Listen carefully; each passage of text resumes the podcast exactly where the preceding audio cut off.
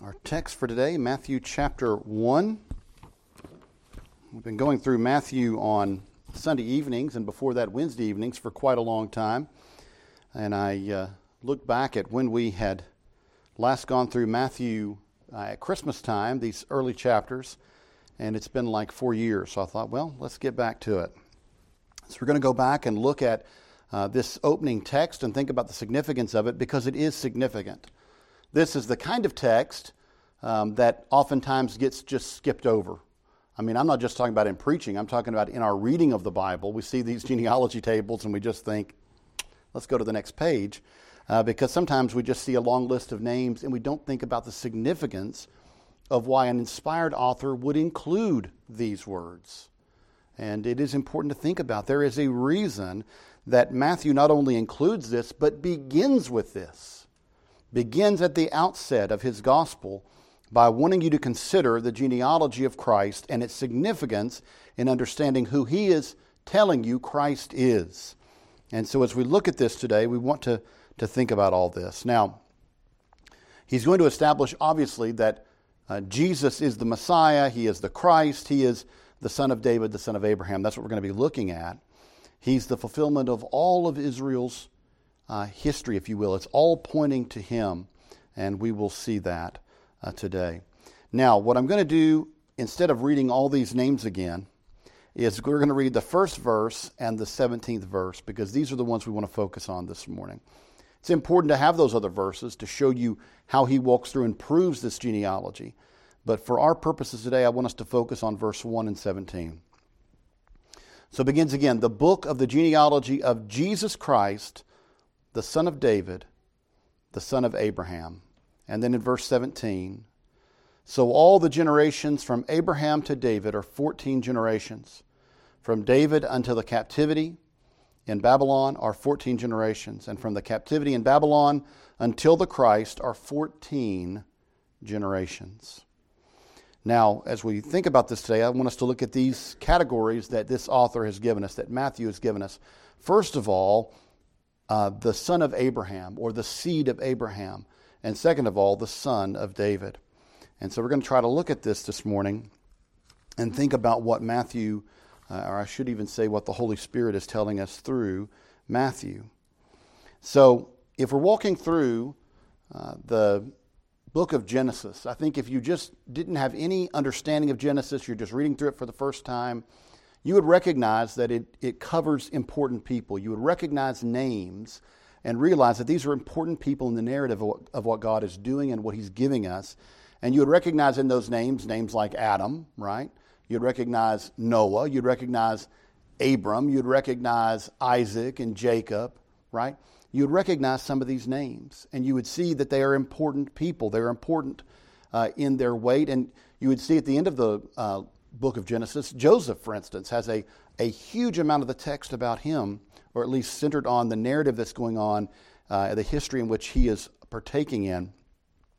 But if you think about it, I think as you walk through that Genesis text, even if no one guided you, even if no one told you, here's what matters, here's what's important in this, you would recognize something significant happens in Genesis 12 and the appearance of Abram you would recognize something has happened here, something important has happened. We know from the time of the, of the fallen narrative, it seems like we're looking at the consequences of sin, right? It seems like we've got murder, we've got uh, the downfall of mankind, we've got sin getting so bad, God says, I'll wipe out all of mankind. I mean, it's just like the, this downward trajectory, it feels like, except there are promises along the way. Promises seen in Genesis chapter 3 right? That there will be a seed coming of woman one day who will crush the serpent's head. But largely the trajectory is going downward, and yet there seems to be a turn. After the peoples are divided uh, and, and all these languages lit up, then immediately it gets to this history of Abraham, who is called. And if we were to turn and look at that really quick, turn back to Genesis chapter 12. You have the Tower of Babel, of course, in chapter 11, and then a genealogy itself that leads you to this particular person. And we come to chapter 12, and it says, Now the Lord had said to Abram, Get out of your country, from your family, and from your father's house, to a land that I will show you. I will make you a great nation.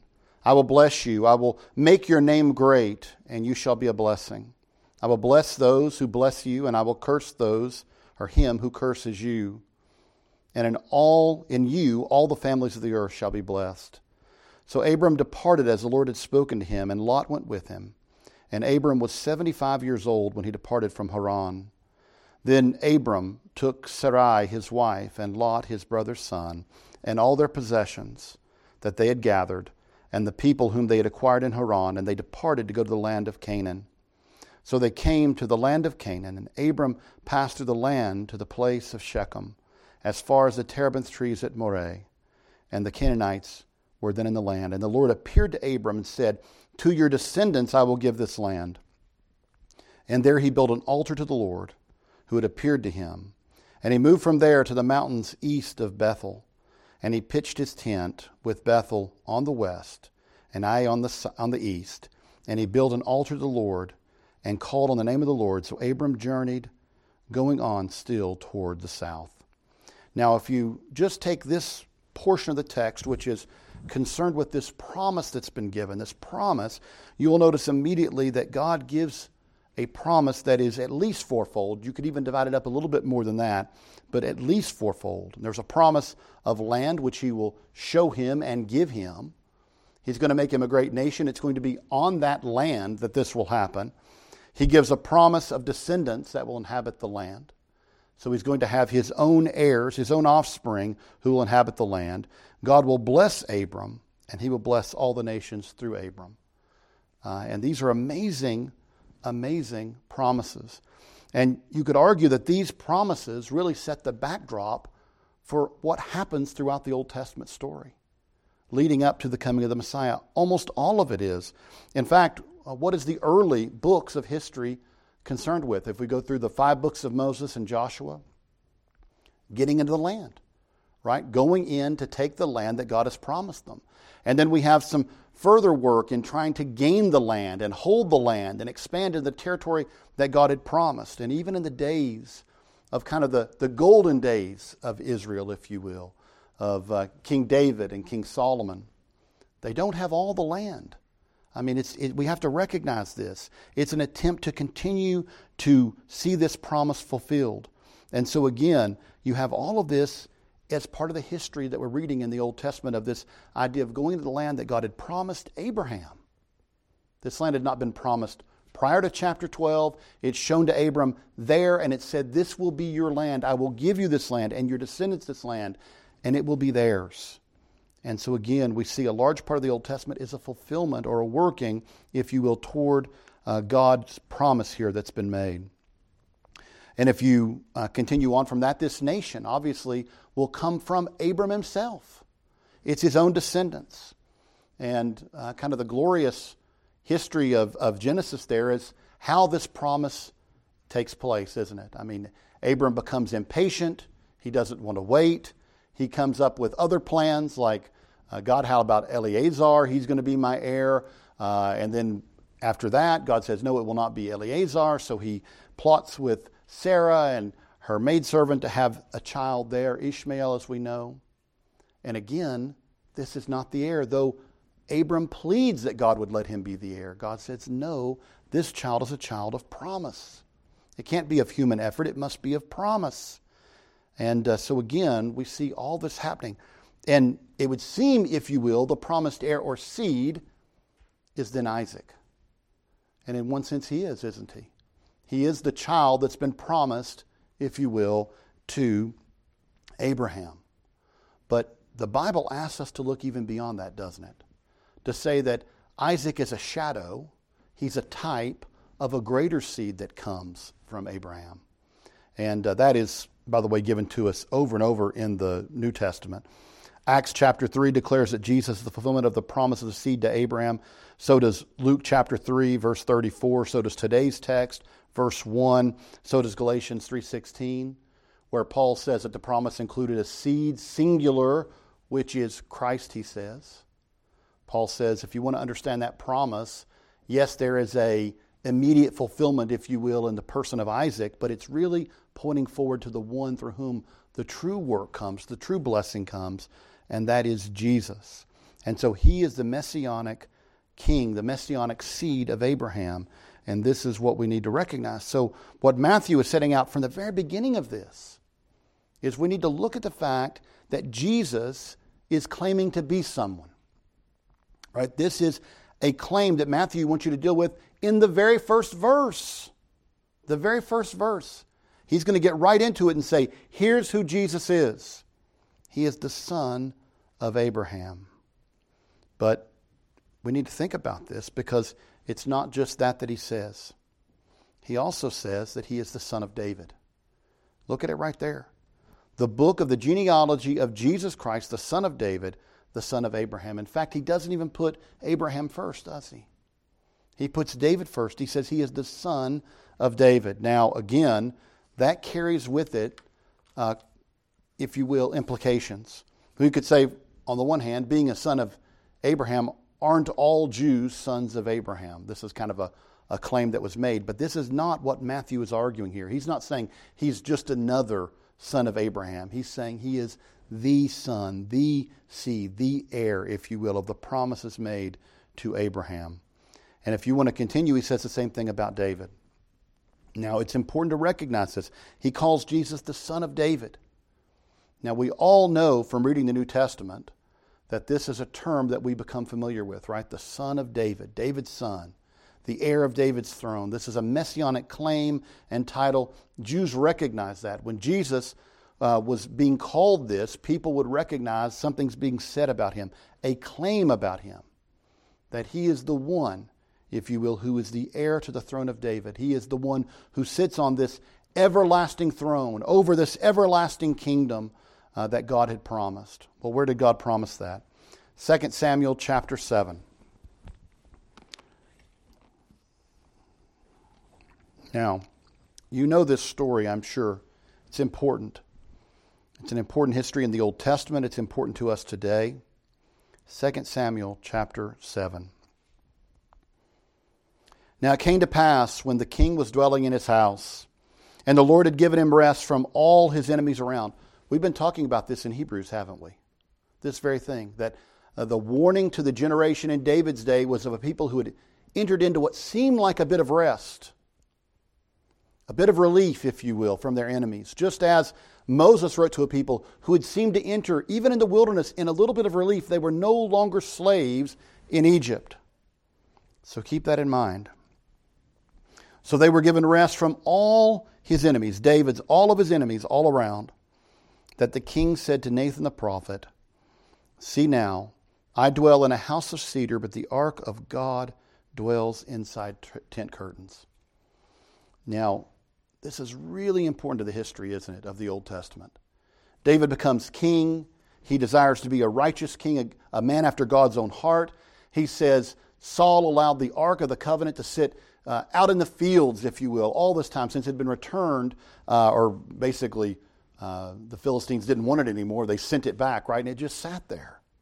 And so again, uh, he says it's, it's time to bring it to Jerusalem. It's time for it to be at the center of the, the Lord's people. We want the presence of God at the center of where we reside, at, in our holy city, if you will. And so uh, we could go into the long story there, we won't, of how the ark makes its way to Jerusalem. But again, once it gets there, they celebrate.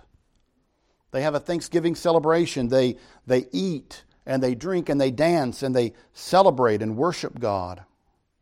And David wrote a psalm, as a matter of fact, on that occasion. He says that God is great and greatly to be praised, which of course he is. So David says, sitting there one day looking out at the situation he's in, he says, You know, the Ark of the Covenant sits under a tent. That's God's presence amongst his people. It sits under a tent. I live in a palace far nicer than that. Finely appointed palace. And to David, it did not seem right. He said, Something must be done about this. So he called Nathan the prophet. And he said, See now, I dwell in a house of cedar, but the ark of God dwells inside tent curtains. Now, what's great here is Nathan knows what he's thinking. Nathan, before he goes on with the plan, Nathan says, Go, do all that is in your heart, for the Lord is with you. And I think we've talked about this before. It would seem that it is a, a good idea, right? It's a, it's a, it seems to be a good idea. It seems to be a holy idea in the sense of it's saying that this should be set apart unto God. Why should a man live better or be in a better appointed place than the Ark of the Covenant? And so David is, is going to do this. But of course, God speaks to Nathan and says, Go back and tell David no. It's not for him to do. Now, this is the history given to us here. And in this, God says to David, David, uh, and we've, we've talked about this before, remember the relationship here. I have brought you out of the sheep pastures. I brought you into this position. I provided for you. I've appointed for you to be king. I will, uh, at the right time, take care of this, but it's not for you to do. And in this, he tells him, I'm going to do something for you, David. I'm going to build you a house. I'm going to give you a lineage, and there will be one who comes from you who will reign forevermore, and of his kingdom there will be no end. Now, that is the promise given in 2 Samuel chapter 7. But usually when I preach it, I go to 1 Chronicles 17.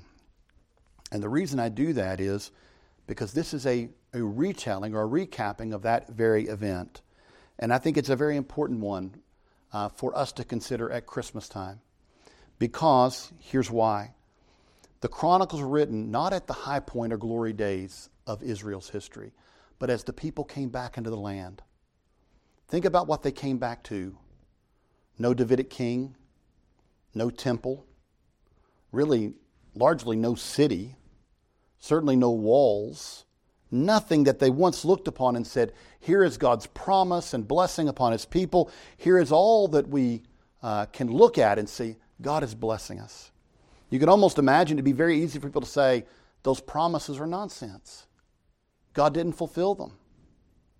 Has He been, well, we could say like the psalmist we read this morning, has God forgotten to be gracious to us? Is He no longer gracious to us? You could imagine all these things, but this is not the response of the faithful people in the land. They remember the promises of God and they trust in them. They say, God has made promises and He will keep them. And so, in that context here, the chroniclers write down the same promise there's no Davidic king on the throne. There's, there's nothing like what they can imagine. Yet they read, they read this and they hold on to it. And in fact, I really like the way it's worded in, in this place a little better because I like the irony of the way it puts God putting it. David wants to build God a house, and God says, No, David, I'm going to build you a house. I'm going to build you a lineage. I'm going to build you a dynasty. I'm going to build you something more important. I'm going to build you uh, a a throne that will have someone who will reign on it forevermore, and his kingdom shall be forever. And that's what he says. He says, I will establish him in my house and in my kingdom forever, and his throne shall be established forever. Forever. Now, all Israel knew that this is the son of David. This is who's being referred to. This is the Messiah. The Messiah, which is the anointed one, the Christ, this is who is being spoken of. And so it shouldn't be taken lightly when Matthew says, I want to tell you about this Jesus who is the Christ, the Messiah, the son of David. He is the one we've been waiting on. He is the heir to the throne, the heir, the, the fulfillment of the promise made to David. Here he is, Jesus, who is the Christ. Now, all of that is important. I was reading this past week, uh, R.T. France said if you had a single word that was the theme of Matthew's gospel, it would be fulfilled or fulfillment. I can't remember if he said fulfilled or fulfillment, but it was one of those two words. And I was thinking at the time, you could say the same thing of Hebrews, couldn't you? Really, Hebrews is all about how all the Old Testament shadows, pictures, and promises are fulfilled in Christ. Matthew is saying the same thing. And he starts his uh, gospel right this way by saying, Look, all of these things are filled in Christ. And if you think about it just for a moment, he offers you a, a genealogy to prove it. He walks through this genealogy and he notices something in it that we need to recognize. He notices something that he talks about in verse 17. A little closing note, but something that's interesting. He notices that there are markers, if you will, in these major events. Abraham, the one whom God called and uh, called out of Ur of the Chaldees, the one who God made promises to, this, this huge figure in the history of the Old Testament. There's something you would note about him. And then who's the next great figure? You might argue Moses, but he doesn't list Moses. He lists David. David. Now, is that because these are the two that he is tracing back to and saying that Jesus is the son of David, the son of Abraham? Maybe so. But regardless, he notices something very important between them. There are 14 generations. 14 generations between them. And then he also notes another major event in the history of Israel, which is the exile. It's a, a monumental event, isn't it, in the history of Israel? In fact, if you were to list the major events, I don't know how many there would be, but it would be up there, wouldn't it? It would be the call of Abraham, and, and maybe it would be the Exodus, and you go down the list, but the exile would be there for sure. And in fact, the exile dominates this way of thinking because it was the last time that you could really say that there's a Davidic king on the throne. You know? So again, it's a major event. You can almost see the promises are given to the first person, Abraham. They seem to be fulfilled and repromised again in David, and they seem to be lost in the exile. Unless you have eyes to see that God is going to work through all that. He's going to work through all that to complete his purposes. You know, in Isaiah chapter 6, when Isaiah is called to preach to a nation that having ears will not hear, having eyes will not see, will not respond, and he says, How long? He says, Until the, the cities are utterly laid waste, until the tree is cut down, so to speak. But he reminds them of something, a promise that's given there that life will remain in the, in the stump of the tree. And that's a call to the people in those days of exile to remember that God uh, has let us go through this catastrophe, has brought this upon us. Uh, you could even argue have brought it on themselves by not keeping the agreement of the covenant. But regardless, there is a promise beyond that. That they will come back into the land, that there is still a promise, there is still hope. God will still keep his word. He is faithful. Paul says, Let every man be a liar. God is faithful. God will keep his word. And those that had eyes to see it would see it and they would recognize it. And Matthew is saying here 14 generations from Abraham till David, 14 generations from David to disaster. 14 and 14. And if you're applying some just logic to this, you might think, well, what would happen 14 generations after that? What might happen 14 generations after that? Well, he doesn't leave you in suspense, does he? Because from the time of the captivity in Babylon are 14 generations until the Christ. Until the Christ. I want you to consider for a moment that, yes, he explains this through verses 2 through 17, but just think for a moment again at that very first verse. It's a book, he says, to begin this, of genealogy, but look at the claims in the second half. So let's even go that point. Second half of the first verse, he calls Jesus the Christ, the Messiah, the Son of David and the son of Abraham. That is not a small claim. He is saying he is the one who is the promised seed, the one through whom God is working. He is the one through whom God will bless all the nations. He says that he will bless them through Abraham. It's through his seed, it's through Jesus. He's the one. And furthermore, he is the son of David, the one who will rule and reign on this throne forevermore. He is the Messiah, the Son of God, the Son of David. And again, we would have to do a little more work there if it wasn't for the fact that in Hebrews we've been looking at this for a long time. But it's important to see that the Bible uniformly uh, proclaims this Christ is the messianic son of David, the rightful heir to the throne. He is this messianic king who came and represented his people. If you remember when we went uh, through Matthew's gospel many years ago and we got to those parts after this, it's that Christ is not only the fulfillment of the history of Israel, but he relives the history of Israel. In the wilderness, tempted and tried, yet faithful. Goes into Egypt, comes out of Egypt, faithful. Over and over again, Christ is seen as the faithful son, the faithful Israelite, if you will, and he represents his people. And my friends, uh, as Hebrews tells us, he goes to Calvary's cross and gives his life as an atonement and of course, uh, dies, goes into the grave, raises, is exalted to the right hand of the Father, where he rules and reigns forevermore as the true and messianic king. And so, my friends, as we think about this and we enter in this Christmas season, don't forget the claims that are being made about Christ who he is, what he accomplished, what he came to do. That in Christ, all these lines of prophetic promise unite and are fulfilled in him as the son of David, the son of Abraham, as the Messiah. And as we look forward in the weeks ahead, I love how Matthew is going to continue to unfold this, and I look forward to it. But as we enter this season, remember who Christ is. I often try to say we make a mistake in overthinking about him as a babe in the manger. It's a cute picture. But the way the Bible describes it is this is the moment, the power of God, if you will, uh, in this salvific work entered into the world. It's a marvelous and amazing moment. And Mary certainly frames it that way, doesn't she? And so, my friends, as we think about entering this season, let's think about who Jesus is, who Matthew tells us he is. And as he goes on, as we go on at night, further on in Matthew's gospel, we'll see how he continues to show that Jesus is the Christ.